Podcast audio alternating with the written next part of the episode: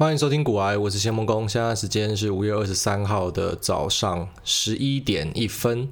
本期节目由 Easy Life 十月被赞助。十月被是一款不需要使用被套就可以直接盖的棉被，非常适合懒到靠背的使用者。前几天 Easy Life 寄了一条棉被给我，拿到包裹的第一个想法是这个东西也太小太轻了吧，和一般你买到的棉被有很大的差距。但是呢，尺寸和保暖度却没有因为这样受到影响，且非常的透气舒适。Easy Life 十月被使用的是日本进口面料，我觉得我被定毛了，因为我看到日本进口，我就直觉觉得是好东西。然后这个面料的特色呢，是它去增加了它的组织密度，来达到物理性的抗菌防螨，那也不会因为洗涤次数来降低这个防螨的功效。高品质台湾制造，可以放进洗衣袋后直接机洗。十月被采用低过敏及人道羽绒，并通过相关检验。此外，最棒的是他们还提供了两年的保固，让你可以安心的使用。如果你现在输入股癌的专属折扣码 G O O A Y E，立刻就有九折的优惠。你可以在叙述栏找到他们的购买链接。那如果有需要棉被的朋友们呢？啊，就赶快尬广跟上。哦，最近在。Telegram 的社团，还有在脸书上的，都有人开始私讯我讲说有诈骗的人去找他们。那我觉得这个是无法避免的啦，因为我们的社团的人数多哦，那脸书粉丝专业的人也很多，所以呢，一定就会有他妈的诈骗仔跑出来。那这个是我无法去管制的哦，就是。他可以私下去私讯你，我当然不知道他可以去私讯你啊，好，所以呃我没有办法去管制，但是呢，你可以直接把它封杀掉，哦，只要你看到有那种私讯你的，然后讲说，哎、你是不是也是股癌听众啊？你有没有在做股票啊什么的？你看到这种啊，你就直接回他说，偷偷告诉你一件事情，其实我绩效超级好，年化报酬率都四十趴啊，如果你想要的话。你就把你的钱交给我，我可以帮你操盘。好，你这样回他之后，他就再也不会回你了，然后你就把他封掉就好，就可以很很潇洒利落的走开。这样，那这边也顺便跟大家介绍一下哦，就是说遇到这种诈骗仔啊，或者这种很烦的人要怎么处理。那我觉得日常中最常遇到的其实是信贷跟车贷的电话，我就一直打来，一直打来。当然不是说他们是诈骗仔啊，可他们真的很烦。那我在这边也顺便分享一下说，如果你遇到这种一直打来的要怎么办哦？他打来跟你讲说啊，请问是谢先生吗？哈，我这个是什么某某银行嘛？目前有一个优惠的车贷要办理什么的，你就跟他讲说，其实我超干有钱哦，就四个字，超干有钱。然后一般你回完之后，他就会呃。啊然后你就说祝你有个美好的一天，拜，然后就挂掉啊。Drop mic，超帅的，因为这招我用蛮久了啊。反正你只要讲你超干有钱，他们就会傻住，因为他们从来没有想过有人会这样回答，那个资讯量爆掉了啊。如果你刚讲说啊我不需要不需要，他就会继续跟你讲说啊没关系啊没关系啊。然后或者说你刚刚讲说啊没有目前没有缺现金啊没关系啊没关系啊这个资金很便宜哈，反正就会一直一直跟你推。但是你讲说你超干有钱之后。他就没有理由推你了哈，那我觉得分享给大家了。如果你遇到这种啊诈骗仔啊或这种骚扰仔的话，你就用这样的方法解决就好。那呃，你跟我说我是没有办法帮你解决的。好，好，那我们就进入第一个话题，就是蛮多人在 YouTube 跟 Podcast 这边都有留言在问啊，说香港的国安法这件事情要怎么看？那这件事情其实你们不问我也会讲啊，它是一个蛮大的主题啊。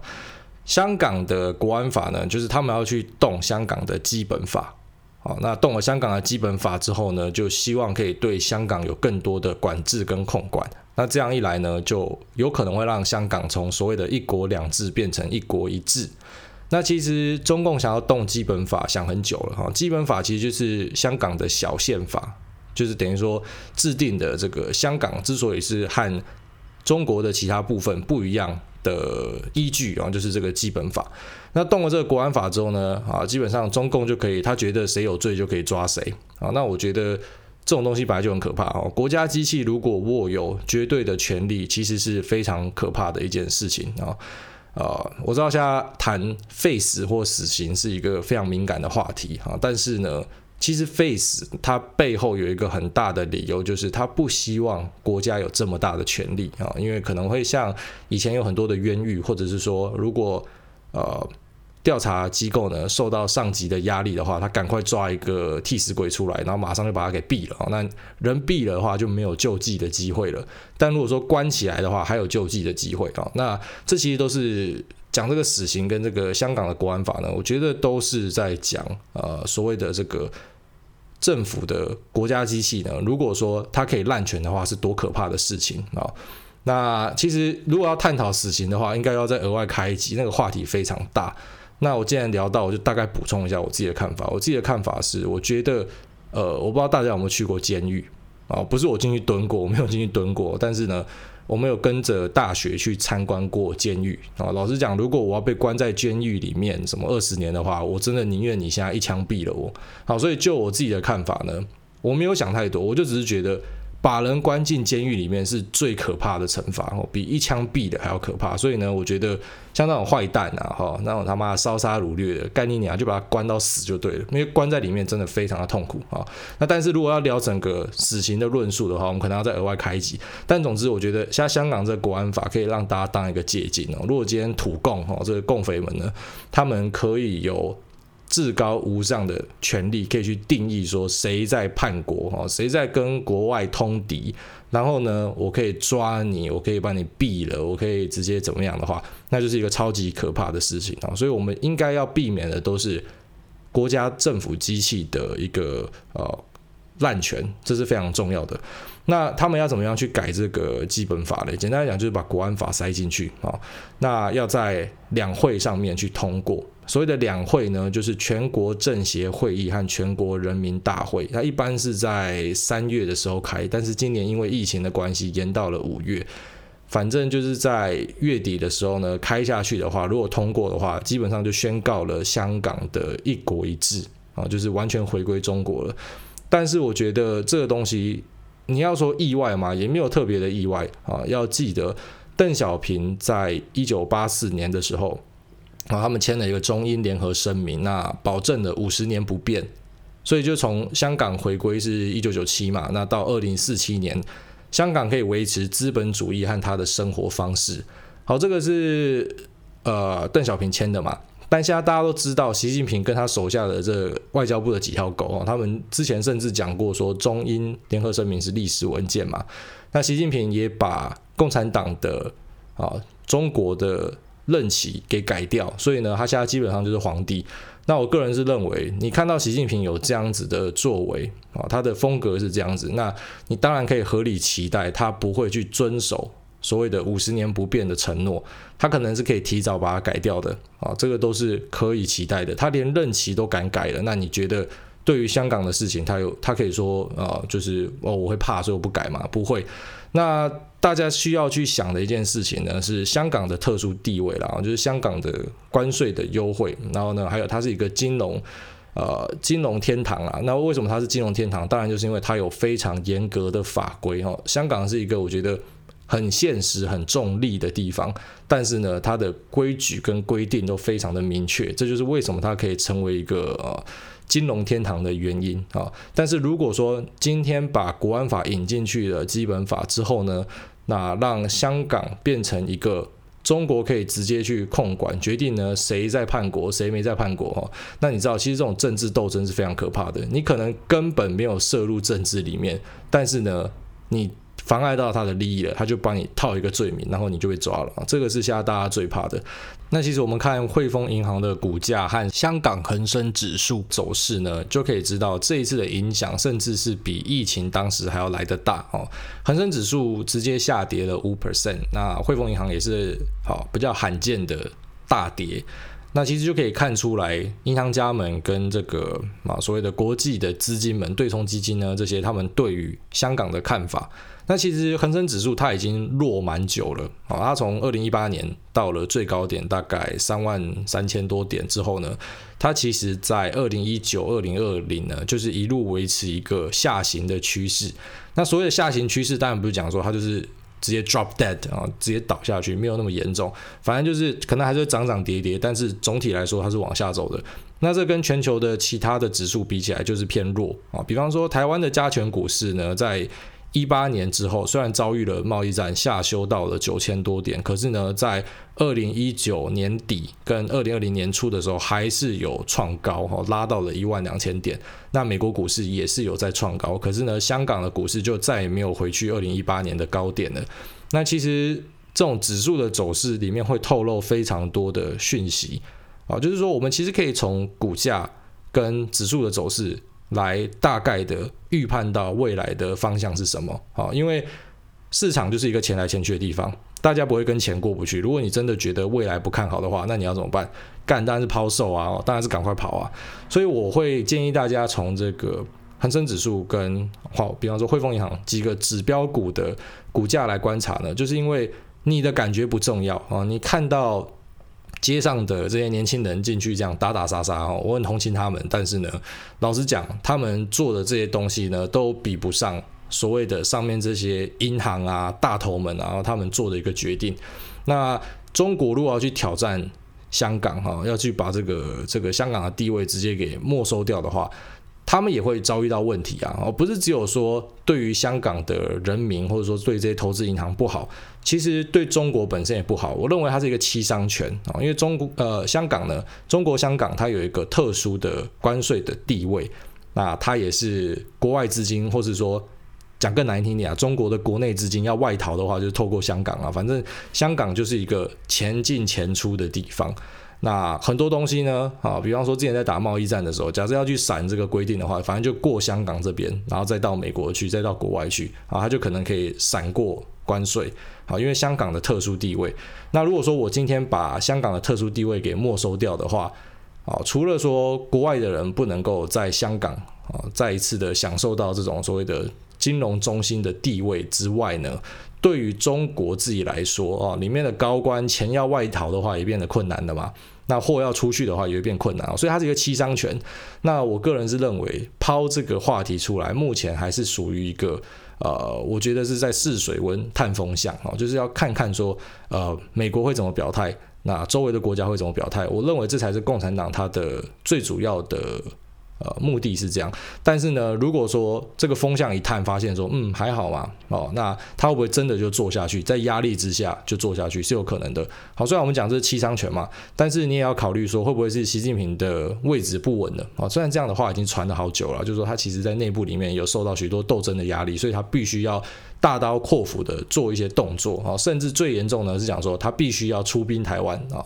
他当然知道出兵台湾，他拿不到甜头嘛，但是这是一个不得不的做法啊。其实我们从这次的疫情，你就可以看到很多不得不的做法。也就是说，在成平时期，你看你会觉得很傻眼，好，哎，这样撒钱是对的吗？这样发钱是对的吗？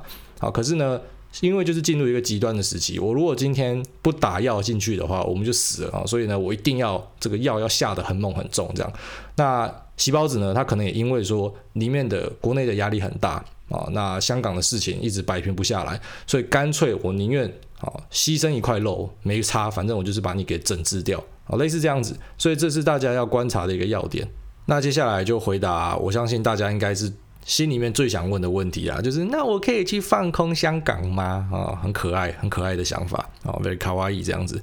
那我个人是。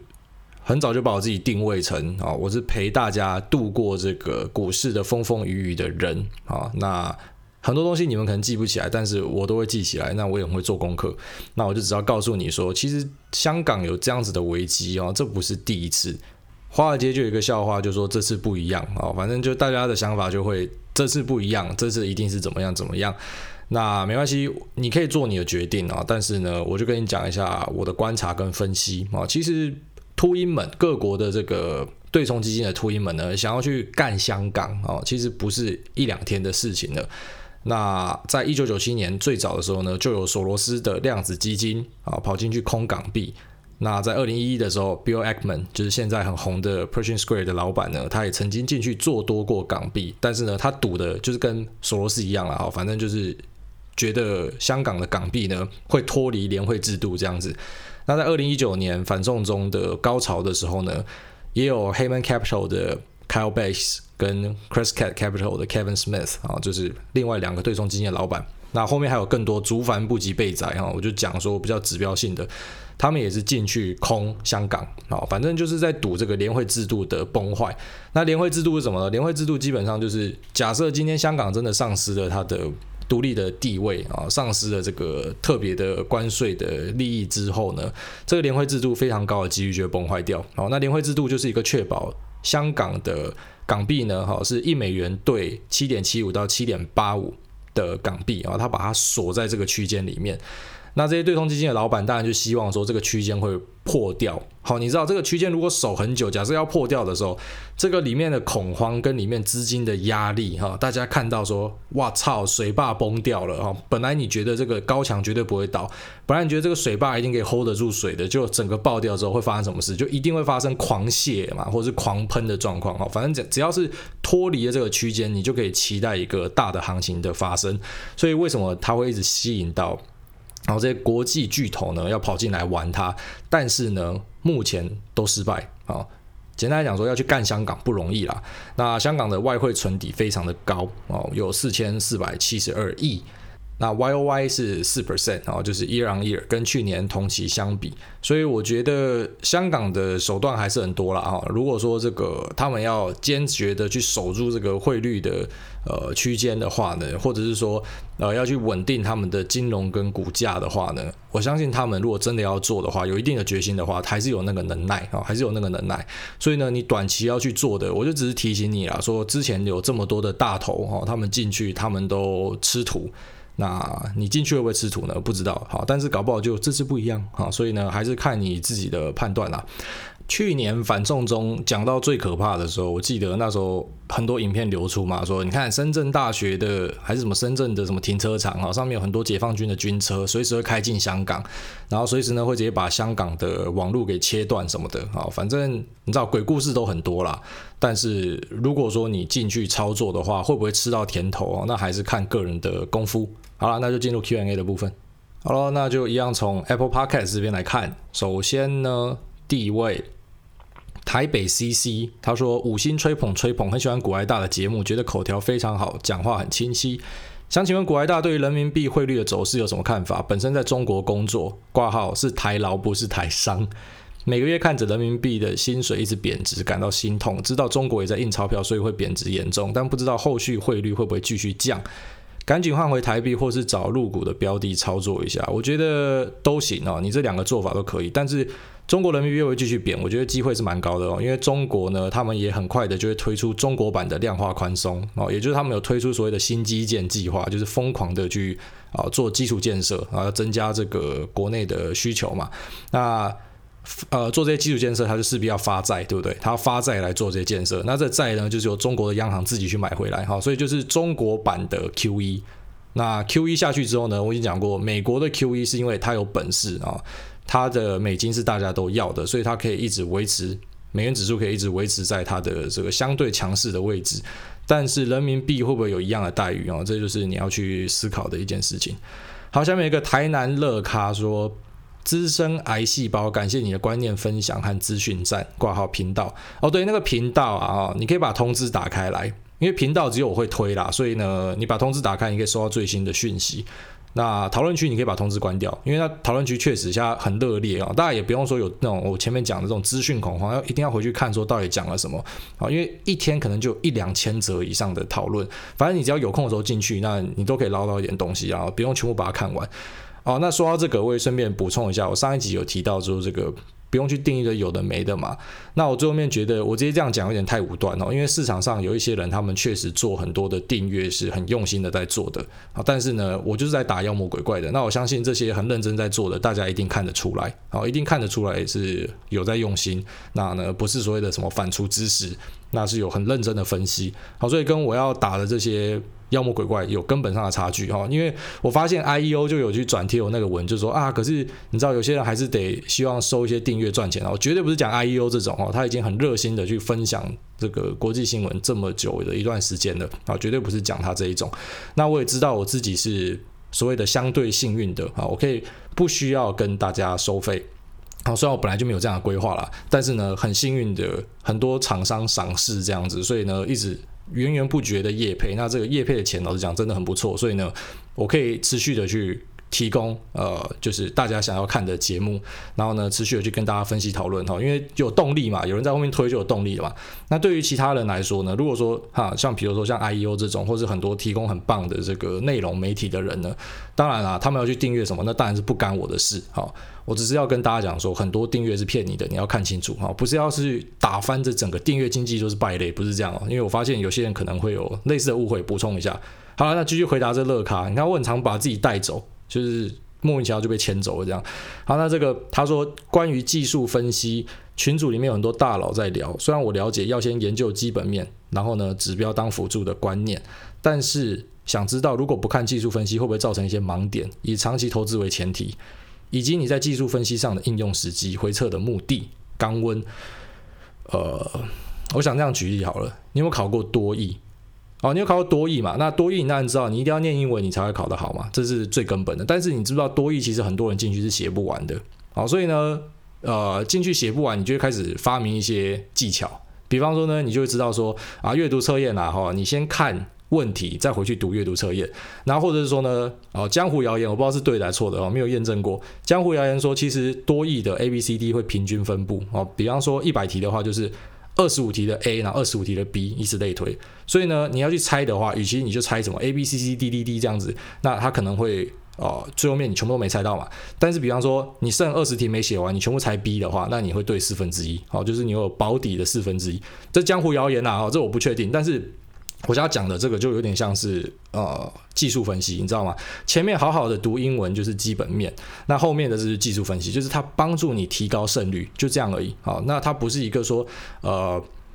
怎么讲？就是我只要会技术分析，然后所有的这个市场的资讯就反映在呃指标里面哈，没有这种事情，没有这种事情，你还是要全面一点，不要用单一的指标哈，绝对不要用单一的指标。那你说会不会产生一些盲点？我觉得最重要的就是好，你也不要把它想成技术分析，你就想成市场的心理。好，为什么一个股票会一直盘跌？这我们之前有聊过嘛？我说几乎那些下市的股票，在他们下市之前都经历了非常长一段时间的盘跌哦，几乎都是这样子。只有极少数是那种哦，盘跌之后来个超级大 V 转喷翻掉，所以我上次用这样的举例，就是跟大家讲说，因为市场上太多人知道你不知道的事情了。那请问一下，他们知道他们会怎么做？卖掉啊？那如果说卖的人就是一直维持在高档，买的人很少，它就会呈现一个盘跌的走势啊。这就是技术分析的一种啊。所以我很常会讲说，价值投资者啊，除非你是很厉害的价值投资者例外啊，不一样，不是要打翻一船人。但是呢，很多的价值投资者。好，号称价值投资者，他最大的问题就在于，他觉得自己最聪明，市场都白痴。哎，这个价格现在走下来很便宜哦，直利率算起来很漂亮哦，什么算起来很漂亮？但要记得，其实股价下跌的时候，直利率本来就会上升啊。好，它是一个联动的啊。你股价低，值率当然相对就高啊。但是不代表说我跌下来，我今年一样配这么多钱啊。哦，很多是那种，比方说它本来值利率是五趴的，然后因为它下跌嘛，值率变成二十趴，它当然不会配这么多给你，因为它实际上这个公司就遇到了营运的困难嘛，它没有办法给你这么多现金。所以会有这样子的盲点产生，或者是更多就是好直接就倒掉了。所以你要记得，这种持续盘跌的东西，好持续下跌的东西，除非你真的知道市场上别人不知道的东西，否则你就不要去乱接啊。除非你非常有自信啊，那这个就是我觉得技术分析的一个最直接的、最浅白的应用之一。好的，那下面这个驴子坏坏说，股市之力一年的菜鸡想问，一开始很相信价值投资，但最近做回撤，偶尔遇到股价。还没低于合理价格，趋势就已经向上。而常听股癌大说要跟着市场趋势操作，是该相信市场还是坚信价值投资？当然有可能我估值错了，还是说见机行事？问号。呃，这问题跟上一题有一点像哦，但是呢，我知道你讲的这个，你知道其实很多人我在讨论区那些很常看到哈，就说哎，比方说台积电一百五我就接哦，类似这样。这当然是你他妈你你最好的想象是这样啊哦，因为你算你觉得合理的本益比是这样，可是问题是。你怎么想不重要，这是我们强调的。你怎么想不重要。那大家都知道一百五要接，那会发生什么事情？那当然有些人一百六就先接，一百七就先接哈。你会算的东西，你觉得别人不会算吗？这是第一个问题哦。然后第二个是跟你分享一个之前好在市场里面的很大咖的交易人员哦，就一个朋友啦，他跟我分享的故事。他就说啊，就是你知道市场上很多时候人家会喊目标价嘛，哦，那些主力或者说券商他们会出来喊说，哎，某某股要拉到多少钱？可是你知道很多时候就会出这样的状况。我说我要拉到两百块，然后一百八的时候大家就开始跑了。好，干你当主力已经够辛苦了，你要在那边拉抬价格，就一百八的时候，因为大家知道说你要拉到两百，我在一百八就先跑，好，所以他就不会打到那个价格。所以我觉得你知道其实。你不要把所有的标准设得太死，然后就是一定要怎么样才怎么样，就跟很多在画线图的一样哦，一定要达到这一条线才会往上什么的，那个都太绝对了。好，反正你不要有那种很绝对、很死的想法。但是呢，像你讲的这个哦，如果说你是相信价值投资的人，我觉得没关系啊。哈，你你设一个价格，这价格没有达到，它就反弹了，那你就放过这档嘛。啊，你就找下一档会真的有达到你那个价格，然后然后呢达到价格之后，后来后续的成效又不错的啊，那你如果说你这样这个做法是 OK 的话，那你就这样做啊，反正你你本来就不能期待你的每一台车都跟到，好，如果说你的方法。确实是有用的，那你就有一点耐心，没有关系。但是如果说你从以前到现在就从来都没有接到过，你设的合理价格从来没有达到过，那代表你的方法有问题，你可能就要改。好，下面这个，哇操，豆浆豆浆自己来留言的。豆浆说：“古埃大你好，我是豆浆本人，不好意思在 PTT Po 文造成你的困扰，真的很抱歉。平常就有固定收听古埃大的节目。”当天是因为想看到大家对这件事情的评论，不晓得自己消化资讯错误，让你被酸被骂，真的抱歉。我是你节目的固定听众，收益收获良多啊，在这边补回，抱歉啊，吹捧吹捧吹捧，我会推荐身边朋友来听，再次道歉。其实老实讲，豆浆我啊，昨天呢，在这个我们的群组里面哈，就反正 Mula 他就贴了一个。人家听他的笔记，然后写的很详细，说写的很好，然后之后我就在下面讲说豆浆该学啊，就是我调侃你啦。但是老实讲，我泼完之后我就很后悔啊，我很后悔，因为我发现大家就跟着会酸你骂你这样。那其实老实讲，我也是这一两个月才突然变成一个这种小公众人物。好，那在很多的事情的操作上呢，我觉得我不够成熟啊，我不知道我讲了之后大家会去骂你。好，因为我在上一集节目有说嘛，就说我希望豆浆你听到之后你去改。但是呢，我也希望听众们就是不要去骂他，不要去回文这样。但是还是很多人跑去骂你嘛，好，那我觉得我希望你也原谅他们。那我希望这些骂他的听众你也不要再骂他了哦，因为确实是我自己不够成熟，我不知道我现在讲话会有这样子的影响力，然后呢会对豆浆本人造成一些压力啊，所以我非常感谢豆浆来这边跟我说明哦，那。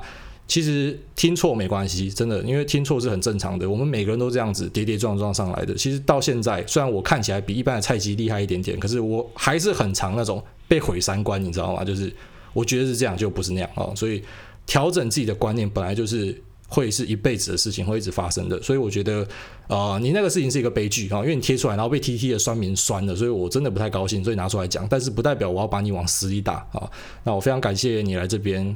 贴了这个道歉启事啊，那就是反正大家继续成长哦，继续成长。那我们这件事情就算了。好，感谢你。OK，下面这个 c o n y 说金正二，我真的好笑到靠背哦，就是说那个金管会石油正二啦，因为金管会给他们很多的福利嘛，这样。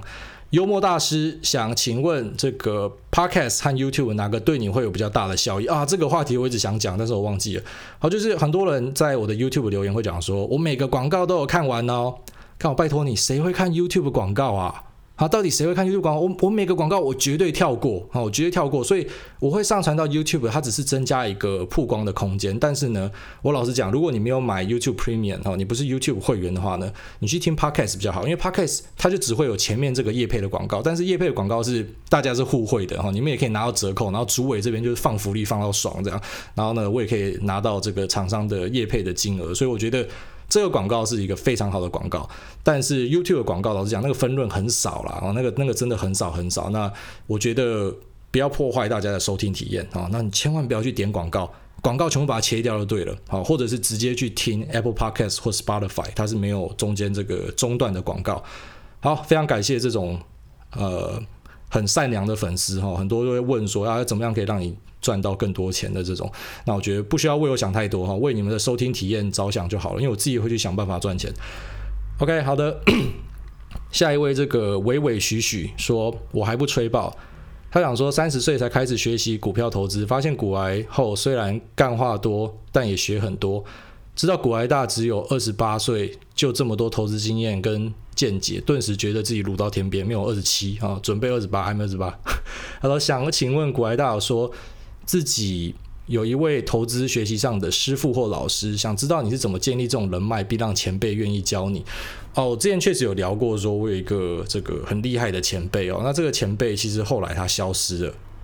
我操，我都还觉得说是怎样，是这个呃。后来是因为我出来分享了，然后让这个老师不开心吗？还是什么？其实也不是，那这老师也不是讲的外面那种去拜师的老师或什么。其实我就只是觉得我自己很幸运哦，就是遇到一个在网络论坛里面的股友啊。那因为我们平常嘴炮嘛，所以就很就有有有搭到就对了啦。然后之后就聊天之后，他愿意跟我讲很多的观念。然后他的观念是非常惊人的强哦，就是真的太厉害了。而且我看过他的对账单哦，他他是对外绝对不丢对账单的，但他丢对账单给我，他也从来没有说哎、要给我钱或什么，他就是说哎、我今天买什么，今天买什么，然后之后发现说哇操，真的太厉害了。那他就是一个呃，我觉得我受他影响很大，就是他基本面的研究非常的完善。啊非常的完善，然后呢，他的进出是完全依照技术面进出，所以他的观念其实对我带来很大的影响。也就是说，他今天虽然做了很多的基本面研究，可是比方说股价挫赛了啊，那他还是会选择出场，因为他会去承认说，即便他做这么多研究，可是还是有很多是他不知道的事情啊。市场上有太多的人可以有第一手的消息了，所以如果今天股价就是还是表现得很差的话，那代表我的研究可能是错的啊，所以他会愿意去把它断掉。那我觉得。随着跟他的聊天，还有后来遇到越来越多人哈，我觉得这就是一个那种气场的感觉吧。就像现在我开了一个社团嘛，那社团里面很多高手，你一看就知道太多高手了。那这些高手或许他有一天可以跟你变朋友或什么，但我觉得变朋友的条件是大家可以互利，你知道吗？就是如果你真的都只是想从人家身上吸东西的话，谁要跟你当朋友啊？就是你知道很多人讲说，呃。要去参加什么扶轮社啊、狮子会啊什么，然后进去里面发名片，然后那就可以拓展人脉。我觉得这超好笑的，然后这真的超好笑的，因为你就不是个咖，你去发名片，人家要你干嘛？哦，其实。大部分都是你要可以提供相对应的东西，然后大家可以互相互惠的话，那就可以呃有更长远交朋友的机会。所以说，我觉得当时我对这位啊所谓的老师的回馈呢，就是因为我搜寻资讯超快的，好，然后我看英文非常的快，所以他会比方说会跟我讲说，哎，这个。丢给我几个报告，然后说你可不可以帮我翻译，我就帮他翻译，好，类似这样，就是跟他讨论。因为这个外国券商很多也会来研究台股，好，这位这位人呢，他主要是做台股啦，所以外国券商研究台股的部分，这个英文报告他看不懂嘛，那我就直接帮他把重点抓出来，这样。所以我们两个就有点像是那种股友，然后在这样的互动之下，我觉得自己变很强这样。但是啊。后来遇到更多人呐、所以我只能说，就是随着这个能在投资路上走啊，因为它是一辈子的事情嘛，那久了你就会认识越来越多人啊，那越来越多高手，然后你自己也会随着成长。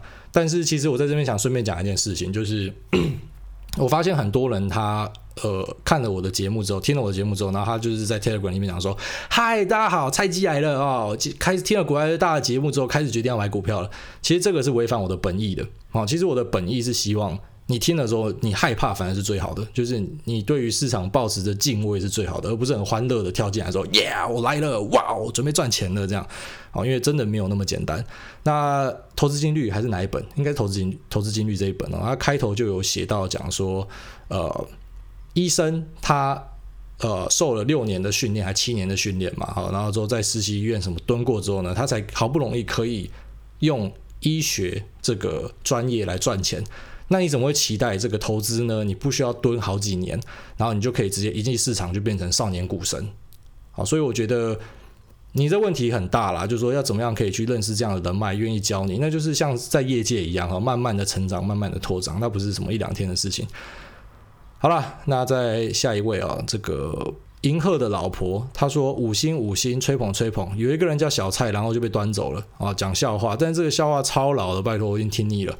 OK，那下一位这个布利哥说，改善 Podcast 风气，风靡千万粉丝，提升台湾人的内涵，振兴经济市场，玉树临风的婆媳专家，哇靠，这个吹上天。好，下面这个侯塞雷说，五星大爆射，想请问公 Sir 对于波浪理论有觉得任何的参考价值吗？其实我不喜欢波浪理论，因为我觉得波浪理论的预测性质太高了啊！只要有预测性质高的指标，我都不太喜欢啊。就是好像我画好那个虚线，你知道小时候那种描图啊，我画好一个虚线之后，然后实线就一定会跟着走。我觉得没有这样的事情啊，所以我波浪理论我觉得参考价值有限，因为你很容易可以找到符合的，你也可以很容易找到不符合的啊。所以 fifty fifty，那如果是完全 fifty fifty，那就是。介于有跟没有之间哦，那我觉得这个东西就没有什么好参考的。好，下面这个台北市信义区山下智久说，想请问古癌对于在台湾申请专利是不是无卵用啊？毕竟国际地位很尴尬。那这个东西啊，其实，在专利的这部分哦，你申请专利它是属地主义，所以说你在台湾申请有没有？那就是在台湾有这个专利。那国际智慧财产权组织啊，这个 WIPO WIPO 呢，它下面有一个 PCT，就是专利的申请制度。那其实就是帮助你啊，如果你是会员国的话，你可以透过这个申请制度呢，在其他的地方申请到专利。好，但是不是代表说你是会员国，那你在当地申请专利，在各国就有哦，你还是要到各地去申请专利。那我就有听过说，在台湾的实务上的做法，是因为台湾不是会员国嘛，所以呢。呃，台湾会，比方说我在台湾申请专利之后，然后我再去中国申请专利，那因为中国是会员国，所以就可以推到全世界去申请专利，好像是这样一回事啊。但这个老实讲不是我的专业哦，你可能要问这个律师会比较好。好，下面这个我是红爷说，股癌喜欢穿 polo 衫还是衬衫？polo 衫。好，这个福安酸说谢谢谢主委发折扣码福利，然后你给我四颗星，你是不是按错了？快点回去把它补成五颗。他说其实还有二十本电子书没有看，但是看到股癌业配，马上买了推荐书。隔天听到股癌说，很多人知识恐惧，买一堆书没看，觉得惭愧。但促使我买书的不是对知识的恐惧，而是对股癌的支持。这么想想，我就放心了。想请问股癌在研究一个完全陌生的产业时，会用哪些资讯去抓整体的概况？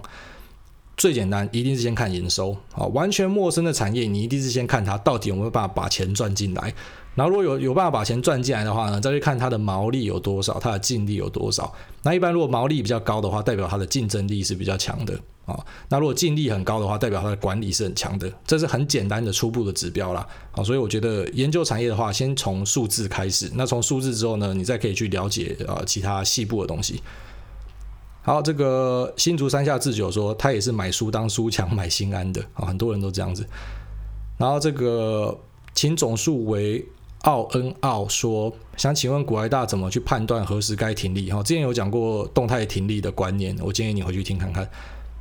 好，那下面这个 Beauty 金重说，华为禁令。”美国扩大禁令，隔天三大法人卖超新兴直接跌停，菜鸡我吓到漏尿，赶快下车。但隔天外资又大买，股价又慢慢回弹。菜鸡我实在看不懂这出在演什么，还请伟大的股癌大大开示。其实新兴呐、啊，哈，它就是做 IC 载板，那 IC 载板就三档啊，新兴、景硕，然后还有一个是南电吧，啊，这三支就是做 IC 载板的。那他们跟华为高度相关啊，所以收到这种禁令。直接被吓到闪尿，那你当然是可以期待它的股价表现会比较不好啊。但是后续的状况会怎么样？因为其实老实讲，这个华为相关的经历从一八年到现在好久了啊，但是确实力道慢慢加强。那当然，这种如果说是靠中国吃饭的公司，你就要特别的小心了啊。但是我给你一个建议，就是我很少会在当天股价，比方说大涨或大跌的时候动作啊，我就是会在那边等。我觉得市场。情绪正高的时候，我反而会选择我我会选择就是不要跟着市场高昂的情绪走哦。比方说极度的恐慌、极度乐观，我不会跟着它走。我如果在里面，我就等啊。那如果在外面，我就也不会选择什么。比方说跌停第一天进场或涨停第一天追高哈，绝对不做这样的事。那这是我的做法了啊。但你可以去想看看为什么我会这样，我会这样想。好，最后一个啦，最后一个这个 Loxa 零四二三说。吹捧加五星推爆，听股癌大真的很舒压，还可以增加很多知识，超优质节目。请问股癌大怎么去理解盘后法人选股的资讯？比方说外资吸筹卡位，或者是投信扫牌锁码之类的术语，感觉像在报名牌。我觉得好，这边给你给一个建议，但是建议比较进阶一点呢。我的看法，这我这比较进阶的看法，很多人用了会走火入魔，但是呢。呃，我觉得你就听听当参考就好。好，首先外资它是不特定多数人，就是外资就是反正国外的资金，它可能是中资，也可能是美资，可能是澳资，反正各地的。那我觉得它就是不特定多数人。所以呢，比方说外资吸筹码卡位这个，我就看看就好啊，因为外资到底买多买少不重要啦。我觉得他们就是不特定多数人，就跟散户有点像。那投信的话呢，投信它就是投资机构哈，那这些投资机构他们很多会有短线上的压力，因为他们要做绩效。所以确实，你可以看到，在台股特别会涨的股票，或者说特别会跌的股票，很多就是因为投信在里面。然后，因为投信呢，他要做绩效，他要拉抬股价，或者说他买的时候发现买错，但是因为他们有时间压力，所以他们赶快到货。哦他不会像外资，我可以。慢慢倒倒两个月不会，投信一般就是比方说五天内要把它倒光，所以呢，因为很用力的倒，所以就会把股价整个往下扯，所以我觉得投信进去的标的会震荡比较大，好，但是这种筹码的东西，我觉得你一样就当才艺来看就好，它不是一个本质，因为只有台湾的交易呢有这么多的资讯，像日本、美国，它不会给你这么多的资讯，那其实这种资讯很多就是杂讯。哦。如果你不会用的，你学了一大堆，反而最后面是让自己走火入魔哦，反而是让自己走火入魔。好啦，那其他的东西就呃下次再回，因为这个问题突然一次接一次暴增哦，因为我这次直接从十几分钟就开始回，就是我看到问题暴增嘛，那尽可能的会把大家的问题都回答完。好了，就先这样子，OK，拜拜。